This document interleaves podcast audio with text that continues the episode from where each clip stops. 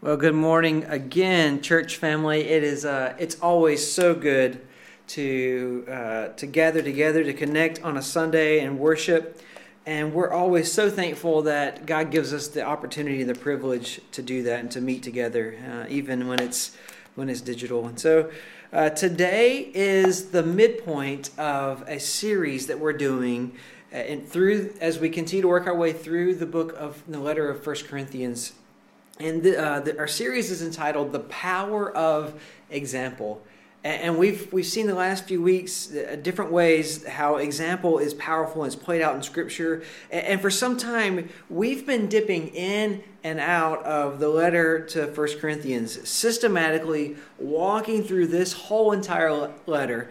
And we've had many series after many series, all examining how this letter from Paul helps us to know how to be more like Christ. And that's exactly what our passage is about today being more like Jesus. In fact, today's title uh, of today's message, Power of Example, is our, is our series, but today's title is Imitation. And if you would, turn with me to 1 Corinthians chapter 11. And our, our passage consists of just one verse today. Uh, and as we're going to see, the implications of this one verse provide us with an absolute feast of content.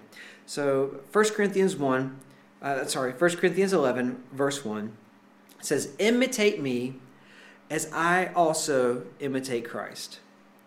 Imitate me as I also imitate Christ. Now, that would be a powerful text for us today, even without context or any background at all. Just knowing uh, that's the instruction from Scripture, that would be enough. Simply contemplating that and and what that one sentence could fill our it says could fill our whole entire time. But remember this verse is in the middle of a letter. Uh, there have been 10 whole chapters preceding this verse and and we're going to see there are a few more chapters after this verse. And and there's a whole lot of ground that's been covered up to this point. So there's context to be had for for paul making this statement when he makes it. Verse 1 of chapter 11 is the bookend it's the full stop, if you will, on a specific section that we've been looking at since the autumn. When back in October, we covered 1 Corinthians chapter 8. And there, Paul was, was addressing specific questions that this church had regarding decision making about things not explicitly covered in the scripture. And in chapter 8, if, if you remember back to when we were going through this in, in October and November, uh, we're, what we're going to see today is that this is bringing some clarity back from chapter 8 uh, back from even chapters 4 and 5 and, and paul was talking about that stuff uh, uh, about uh, food sacrificed to idols. And what do you do when scripture doesn't actually explicitly speak to things? Now also before that think back to this. Those of you who have been around and been with us Two years ago, yes, we've been walking through 1 Corinthians for that long. Two years ago, in February of 2019, we were working through 1 Corinthians chapter 3. And we saw there that this church was broken into factions, where, where some of the people, they said, Well, I follow Paul. And some people said, Well, I follow Apollos. And some people say, I, I follow Cephas or, or, Peter. And then you have some who are, who are like, let's be really spiritual. Well, I follow Jesus. And you had all these factions of people who, who claim to follow these celebrity leaders. And what Paul does in, in chapter 3 is, is he uncovers their pride and how they were trying to find identity in who they followed and who they acclaimed to follow. 1 Corinthians 11 1 is, in one sense, wrapping up the discourse all the way from where we were in February 2019 in 1 Corinthians 3, all the way up through the chapters of chapter 10 until today. And, and he's discussing what life priorities should be all throughout that time. And as we see in the next few weeks, it's also this pivot point and this launching off point into how we not only live out this out in our personal lives, but what this means for us as a people, as the body of Christ, living this out together. Now, I say all of that to highlight just how important this one verse is, because uh, if you do take it out of context, you miss how important it is to the rest of the letter. So let's read it once more. Read it again. It's really short. We can do that several times. 1 Corinthians 11 1 says, Imitate me as I also imitate Christ. Uh, when I was in high school biology class, uh, our class had the opportunity to dissect a few different animals uh, that had been sterilized and preserved for research. And, and the assignment we had was to identify major organs of these animals and learn a bit about their physiology. And in a sense, that's what I want us to do today with this passage. Let's dissect this verse a bit so that we understand not just what it means on the surface as, as a tagline on a t-shirt or, or, or a wall hanging, but, but really going deeper and, and, trying to see what exactly is Paul getting at at the core of this command. Uh, is, is there more? Is it simply just follow after me as I follow after Christ? Or, or is there a greater weight behind this? And I think there is today. Paul says to imitate him as he imitates Christ. Now, let's first start off with, with, with the one who's at the core of this verse, Jesus. Paul says that he imitates Jesus. Now, in, in, reading through this passage many, many times over the last week and a half, two weeks, uh, I, I couldn't get past a couple of questions that I thought were really pertinent to this morning's time in the Word. What does that really mean, imitate Christ? What, what does that mean? What is Paul talking about when he says, imitate me as I imitate Christ? And then I had the question of why not not why we should do this, but but why Im, why imitate Jesus? What what is it about Jesus that Paul wants the readers to imitate? Not what is it about Jesus, but what specifically about Jesus is he wanting us to imitate?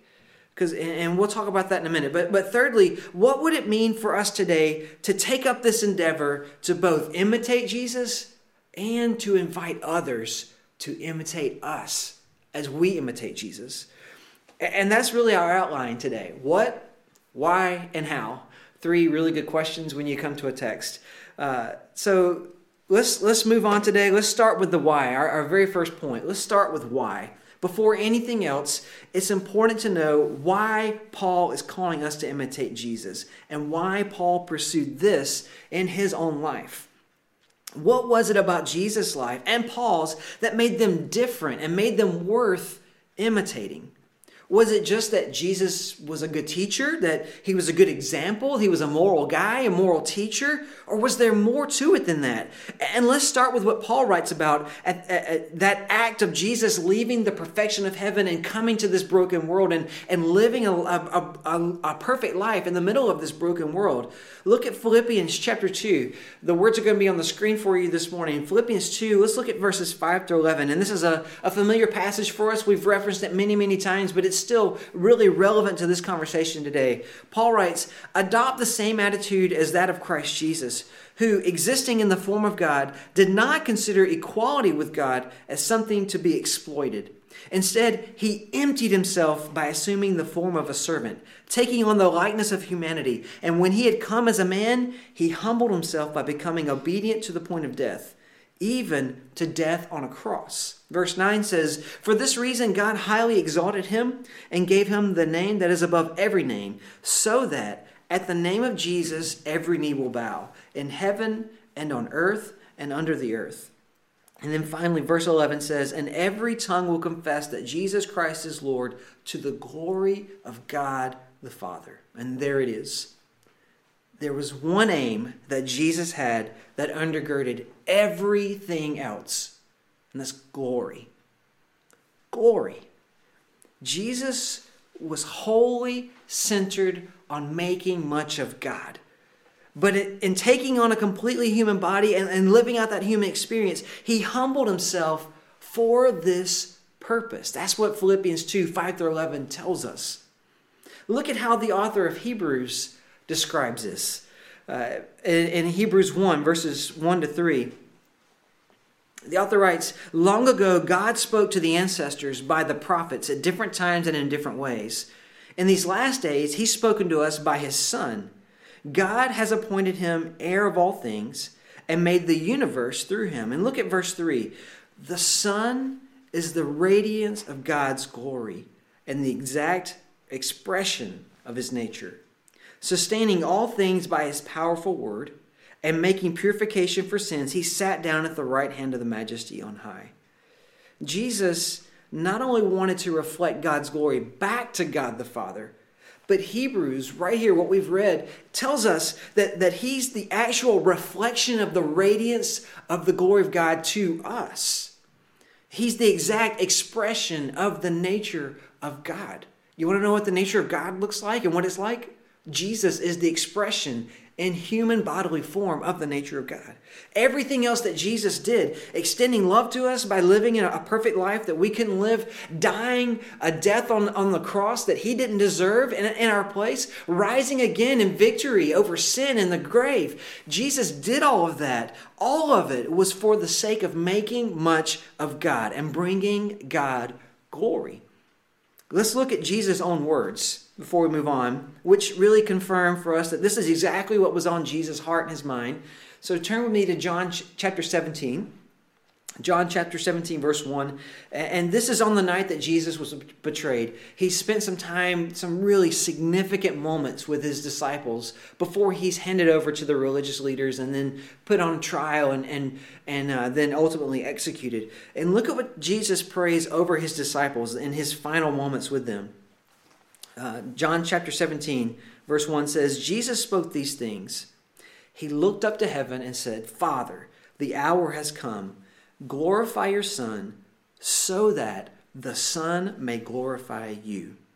Since you, uh, since you gave him authority over all people, so that he may give eternal life to everyone you have given him.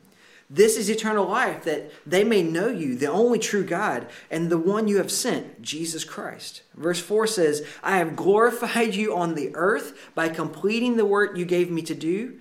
Now, Father, glorify me in your presence with the glory I had with you before the world existed. The glory of God was the motivation behind everything Jesus did. Did he do it to uh, did he do it from a place of love? Well, yeah, absolutely yes. Infinite love. Infinitely yes. But the pursuit of God's glory is what enabled him to love us so well. And that's because pursuing making much of God puts God firmly in the middle of the story. Not us, but God.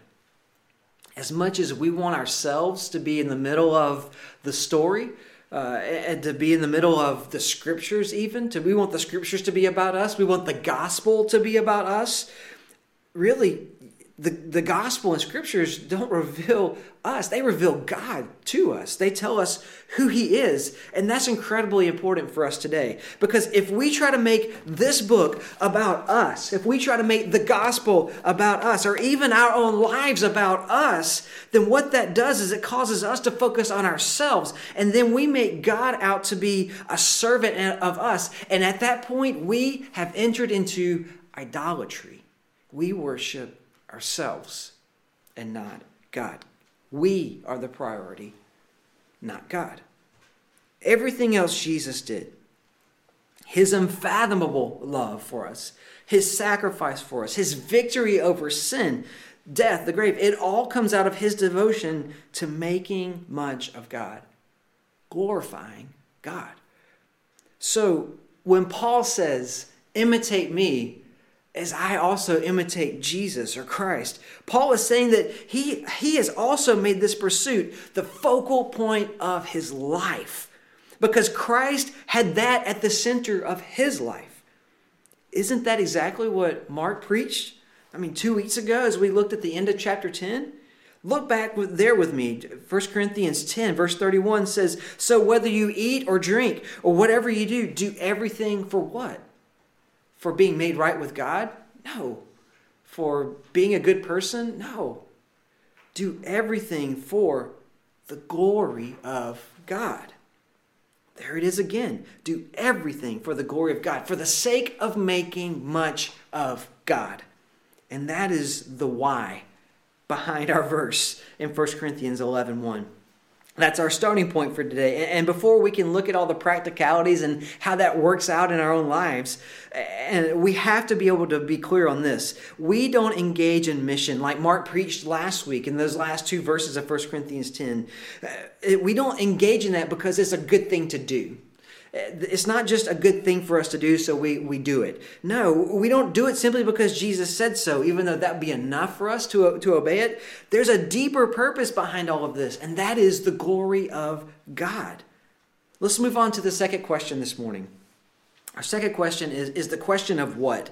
What does Paul mean exactly when he says that he imitates Jesus? Uh, d- does this look like emu- emulating Jesus' preferences or, or, or what? I mean, you think about this, Paul was in close contact to people who lived a lot of life with Jesus. I mean, he had a, a, vantage point that we don't have. He was in, in contact with the 11 there eh, who lived life for three, the better part of three years with Jesus. He, he knew J, uh, Jesus' brother, James, and, and had contact with him and conversations with him. So he could find out a lot of information about Jesus. Did, did Paul find out what Jesus liked to eat and, and, make that his diet? Did he go on the Jesus diet? Or, or did he, he find out how Jesus uh, got his haircut? I don't know, his sleep schedule. Did he, he follow his fashion preferences? And I say all that kind of kidding, but seriously, what, what was it that Paul honed in on specifically when he said that he imitated Jesus? It's definitely that first point we just covered. It's, it's, definitely that, that Christ pursued the glory of God more than anything else. And everything else in his life flowed out of that pursuit of God's glory. It enabled him to love, it enabled him to serve, it enabled him to, to be the person that he was because of the priority of God's glory being first. And because of that, you see a recognition in the life of Paul throughout the account of his life in Acts, as well as it's all over his letters to the churches of the New Testament, that, that life is no longer about Paul.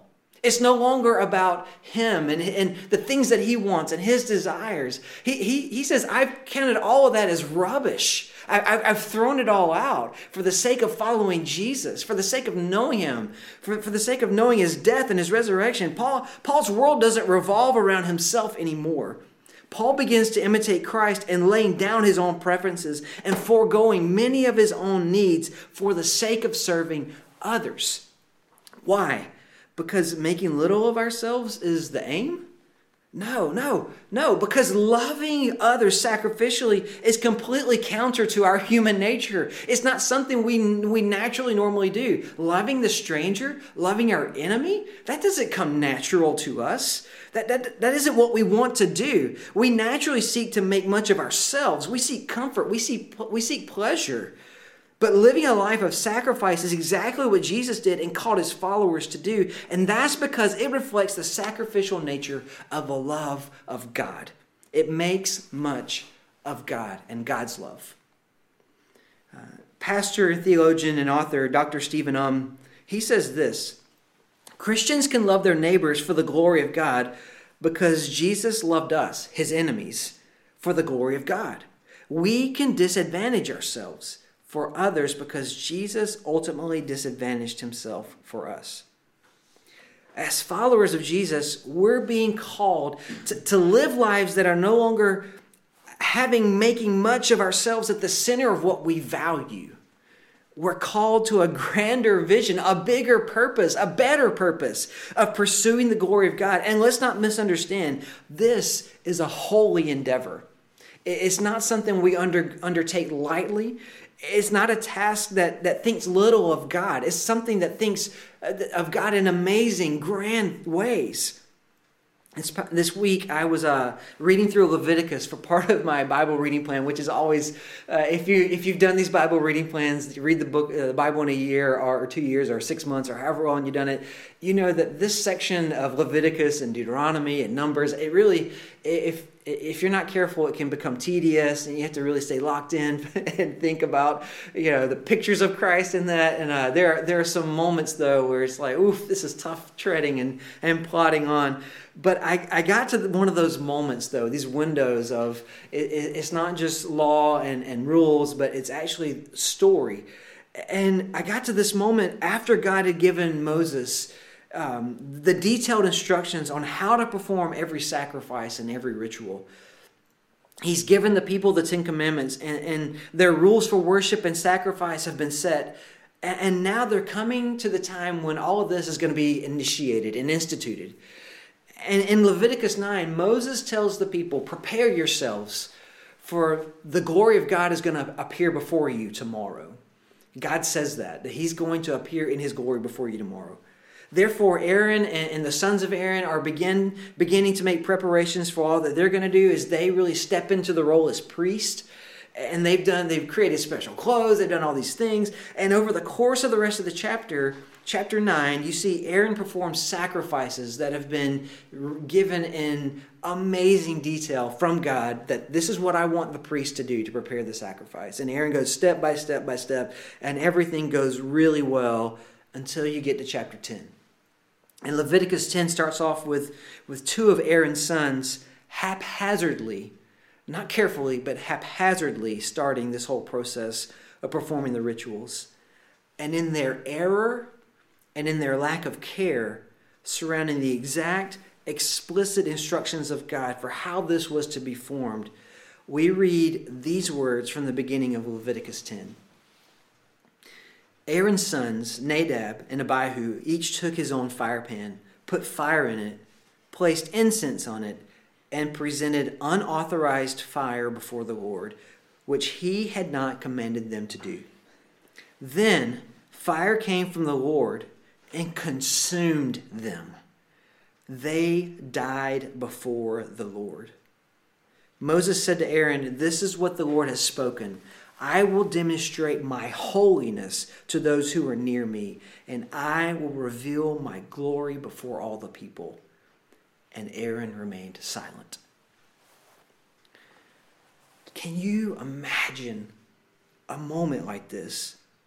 For the people of God to have seen God's glory appear before them several times. This is not the first time they've come face to face with God's glory they they've seen from afar the mountain of God where Moses has gone up and he's receiving the law and the mountain is on fire and they're beholding it and they're in awe of it. They're terrified of it. They, they've been led by the pillar of smoke by the pillar of fire. They saw the plagues in Egypt. Uh, just ravage the the Egyptians but to leave them unaffected. They, they, they've seen horrific things come upon the people of Egypt. They've walked through the Red Sea only to have Pharaoh's army and Pharaoh swallowed up behind them.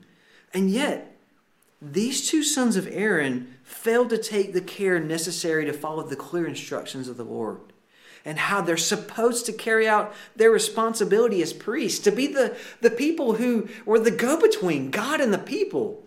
What an important position. This passage is a frightening one for us. And we can wonder at it and we can marvel at it. And it seems really extreme, but man, they didn't follow the instructions, so God sent fire from heaven and killed them. Yeah. This is how much God prizes his glory.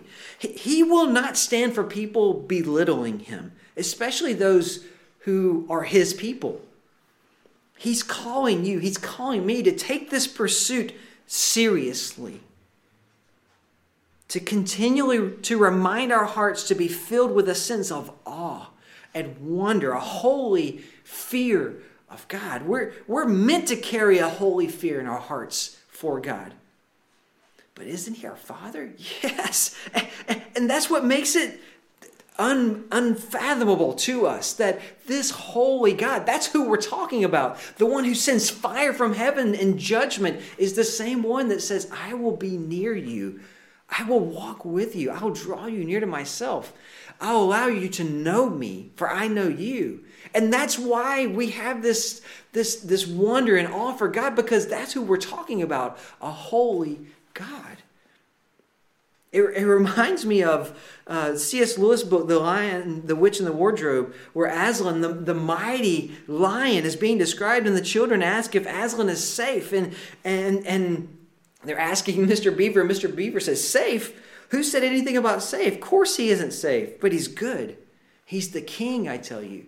And that's our God. He, he's safe. It is it is a terrifying thing to draw near to God because He is so holy, but He is so good.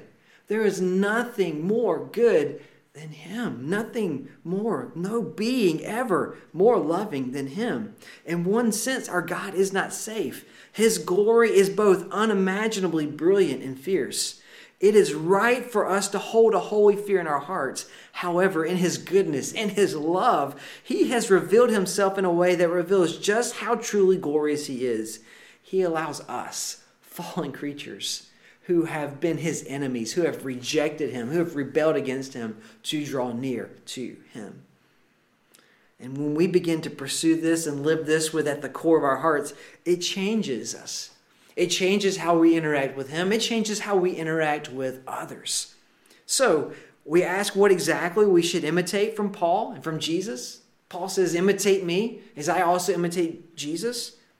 It's not just this vague or ambiguous overarching mission of glorifying God. It's not just this, hey, I want to glorify God with my life, and I leave it at that with no clear, no clear method of how that's going to go. Over and over and over in the scriptures, we see a call to love others the way God has loved us. And how did God love us? It was costly to him, is how he loved us. Sacrificially, he loved us. Think about what Jesus says in Matthew 22, the, the section of scripture we call the Great Commandment. We've re- referred to it over the last few weeks. And Jesus doesn't give a new, new teaching here. He just quotes directly from the Old Testament law, from Deuteronomy 6 and Leviticus 19. And he says that the most important command is to love God with all your heart, all your soul, all your mind, and all your strength. And he says there that the second command, you didn't ask for it, but the second command is like it that you shall love your neighbor as yourself. And Jesus goes on to say that the entire law and the prophets are summarized by this one command.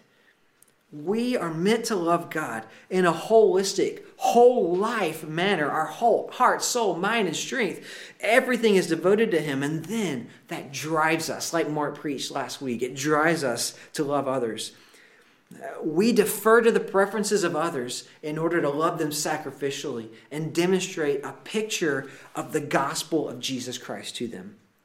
And if the glory of God is at the center of your heart, the center of your desire in this, then there's a joy there's a joy that accompanies this act of sacrificially loving others.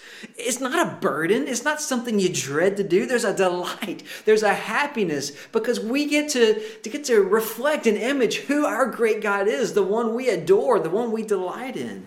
And as we consider how much God has demonstrated his goodness and faithfulness to us, we truly stand in awe. We stand in awe of the grace of his redeeming us and adopting us. And that natural response is a joy as we reflect that same grace and mercy and love to others.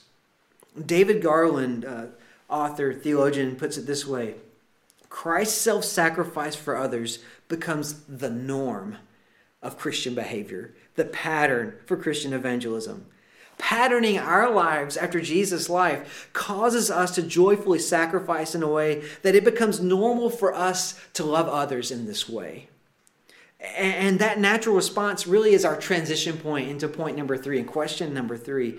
We've asked the why, we've asked the what. Now I want to turn our attention to the how. How does imitating Jesus culminate in the life of the believer?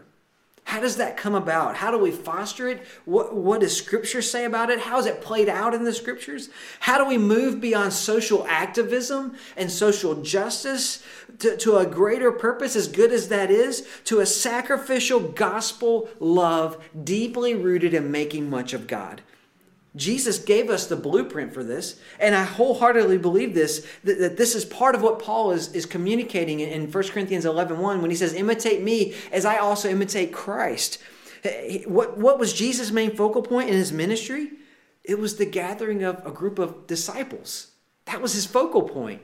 That was how it played out in his life. Yes, he taught the crowds. Yes, he healed the crowds. He was the, the prophet to the religious elite, speaking ag- against the injustice and, and, the, and the manipulation and, and, and all that they were, they were doing and lording over the people. But by far, Jesus' ministry revolved around that small group of disciples, pouring his life out into those early disciples, the folks who followed him.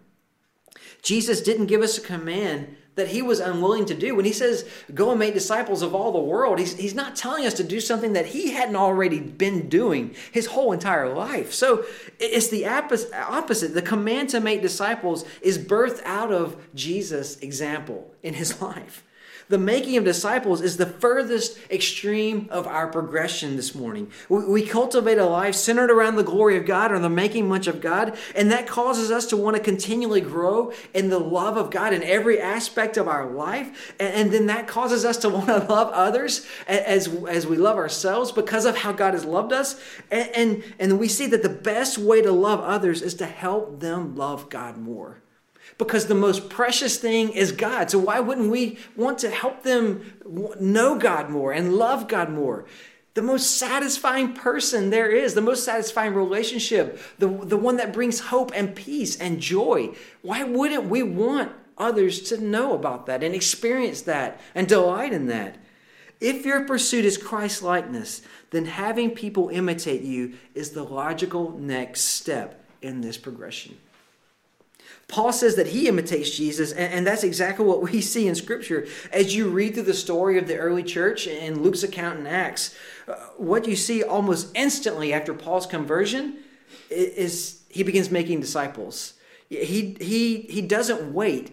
It's an almost instant thing. Check this out with me. Acts chapter 9, verses 20 to 25, and, and your words are going to be up on the screen. It says, Immediately he began proclaiming Jesus in the synagogues this is after Paul, just a few verses before, have been baptized. He's there uh, it, with the early disciples who were really kind of uh, um, suspicious of him. But immediately after his conversion, he began proclaiming Jesus in the synagogues. He's the Son of God, he said. Verse 21 says, All who heard him were astounded and said, Isn't this the man in Jerusalem? Who was causing havoc for those who called on this name and came here for the purpose of taking them as prisoners to the chief priests? Acts 9:22 says, "But Paul grew stronger and kept confounding the Jews who lived in Damascus by proving that Jesus is the Messiah." Verse 23 says, After many days had passed, the Jews conspired to kill him. But Paul, but sorry, Saul, he's not yet Paul, still going by Saul, but Saul learned of their plot, so they were watching the gates day and night, intending to kill him. But his disciples, verse 25, took him by night, lowered him in a large basket through an opening in the wall. What we find there is that immediately Paul, after his conversion, is out in the place that he believes he will find the people who are most receptive to the message of the gospel of Jesus. He's in the synagogues. Verse 23 tells us that many days pass during that time, uh, and he's teaching, and then there's a plot against him. He's under the threat of his life. But over the course of that time, in verse 23, it says, Many days passed. Over the course of that time, Paul begins making disciples. And the reason we know that is because verse 25, when it talks about him escaping, who is it that lowers him over the wall? Specifically, it says his disciples. Paul reproduced who he was in Christ by teaching others what it means to follow Jesus and to make him known. And in verse 25, we get a glimpse. Uh, the, the practice and the habit had become Paul's way of life. And this isn't years and years into Paul's faith journey, it's at the beginning of his faith journey. And from there, everywhere he went, he made disciples. Eventually, you see that, that these disciples came together in community and churches are birthed, and then they begin to make other disciples, and they, they see other churches are birthed, and, and over and over and over, chapter after chapter after chapter, you see Paul enters a city, he shares the gospel, he makes disciples, he moves on. In some of the letters, we, we have the, the privilege of seeing that he writes back, and those disciples have then made other disciples, and those have made other disciples, and it becomes this domino effect over and over again. Everywhere Paul goes, he leaves disciples behind. The pursuit of making much of God by loving him with everything we are and loving our neighbor as ourselves naturally leads you, it naturally leads me to the conclusion that the most loving and most effective way to do this is through the habit, the life habit of making disciples.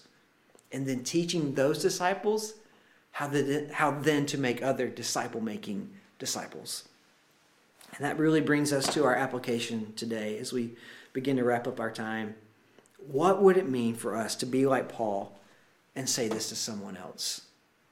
What would it mean for you in your life, where you are, day in, day out, to look around and to say this to someone else imitate me as I imitate Christ. What could it look like for this to be a natural habit, not one that's forced, not one that I begin to break out in sweats every time I even begin to think about it, but a natural part of my life. It's just, it's just who I am. It's part of my rhythm. I just do this. First, I, I would ask the question Do you value making much of God? Uh, I mean, to the point that it's the focal point of your life. Do you value making much of God? So much so that everything revolves around that. Is it at the center and core of your life's ambition? And before you can answer that question, you have to answer the question Have you ever put faith that Jesus is the way to God, to be made right with God? Because everything else, if you're not answering that question, everything else is, is a moot point. There, there is another way to live. God offers us a way that is filled with hope and peace and being part of spiritual family and community. And, that comes through acknowledging that, that you're separated from God, that we're all separated from God because we all rebel against God. We choose our own way instead of God's way. And, and not just once. That's, that's, that's our life, that's our bent, that's our nature to do that.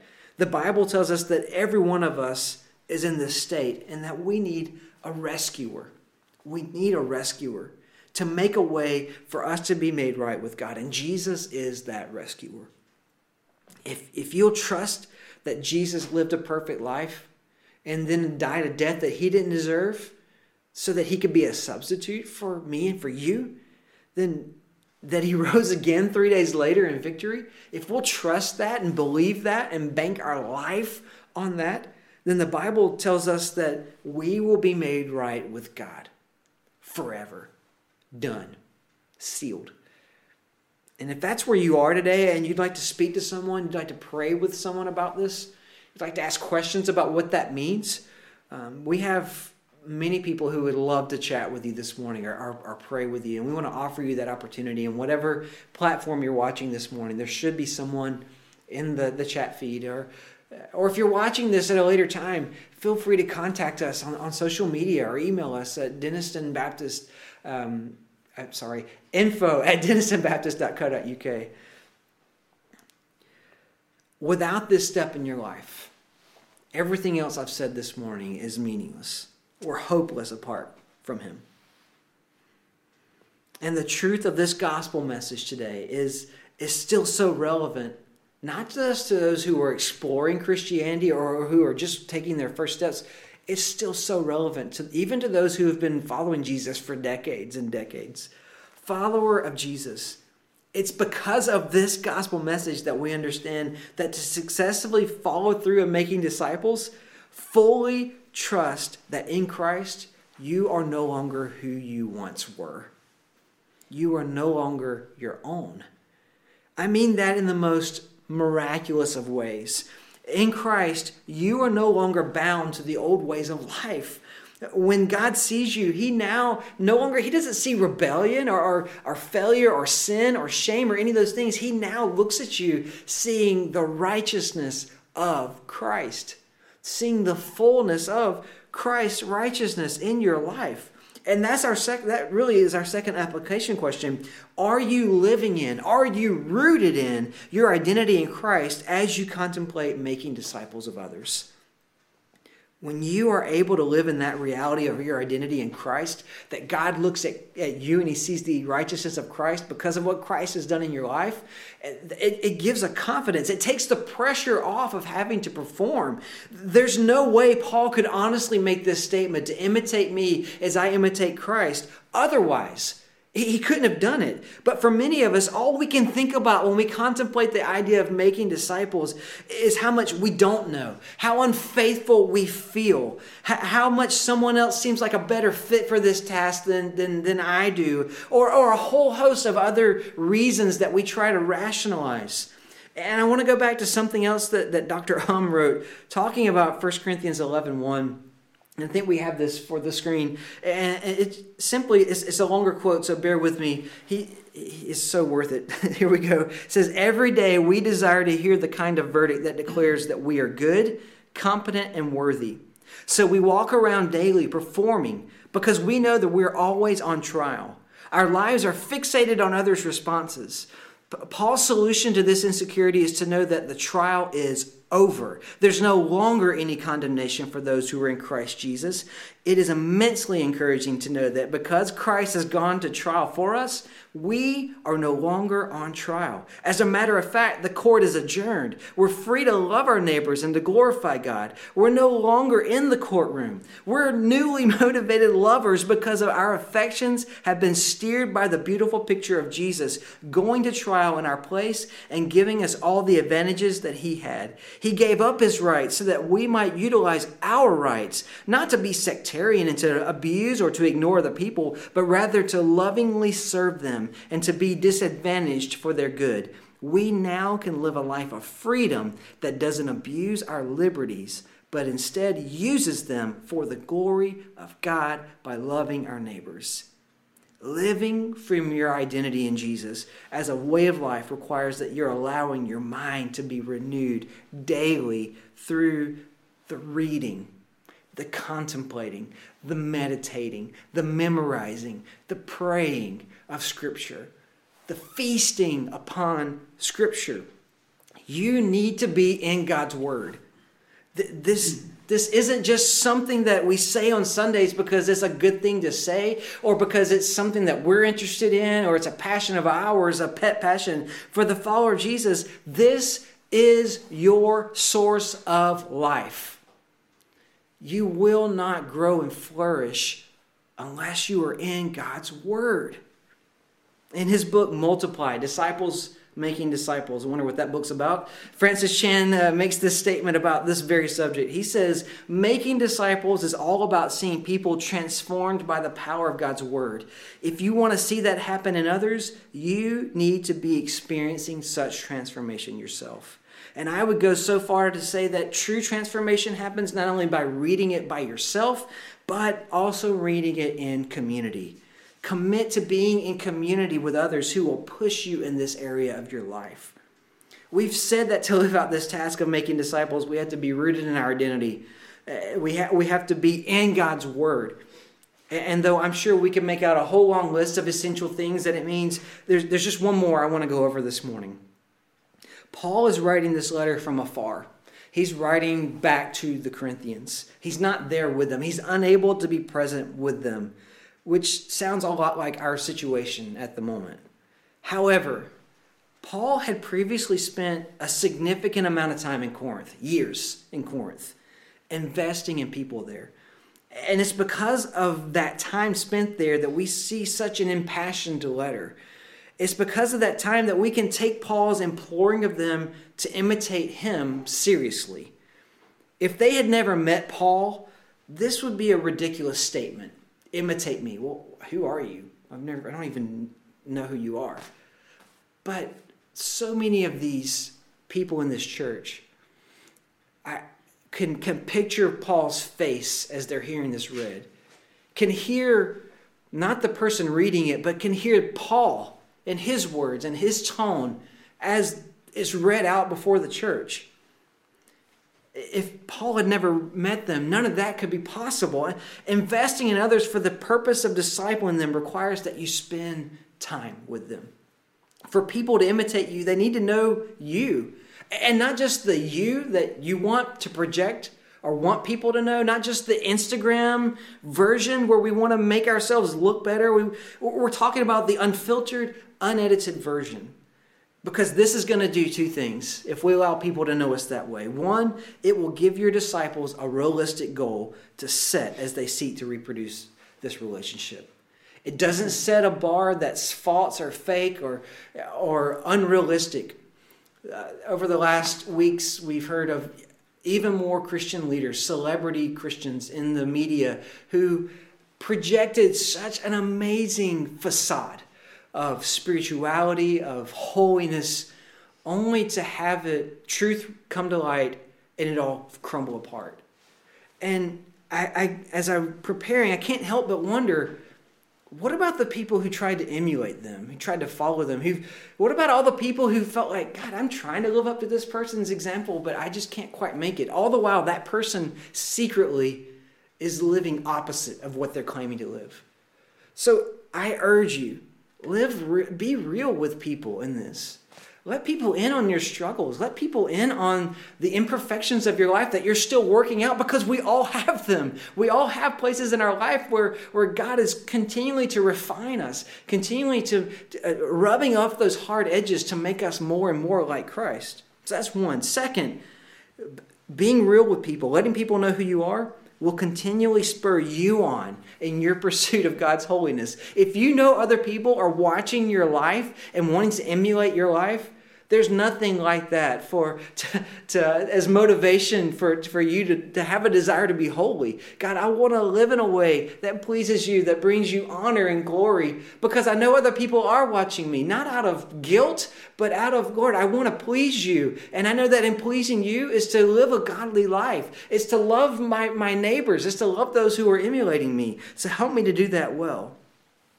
This morning, I, I, I close with, with a challenge. I just want to leave you with a challenge. Don't be afraid to step out in faith, to begin investing in others in a way that invites them to imitate you.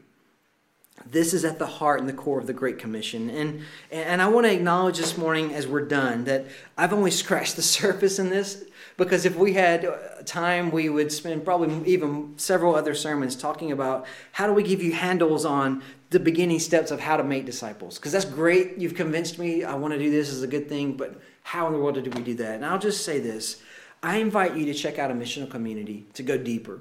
Because that's the reason we have missional communities to talk about these things, to, to equip us in these ways, and to have these kind of conversations. So I invite you to do that. And, and if you're not part of a missional community, you can be in touch with us on social media. You can email us. We would love to connect you to one of those. But that conversation is in vain if we are not first seeking to center our lives around the glory of God. Make your life about making much of God. When that's the priority and you continually seek growth in that, you're not far off from being in the place where you can naturally say to others, Imitate me as I also imitate Christ. Let's pray. Father, we, we come to you today as a people recognizing fully acknowledging that we are an unholy people apart from you. We are fallen, we are imperfect, we have rebelled against you. Thank you that in Jesus, all of that is made right, that you see us as the righteousness of Christ.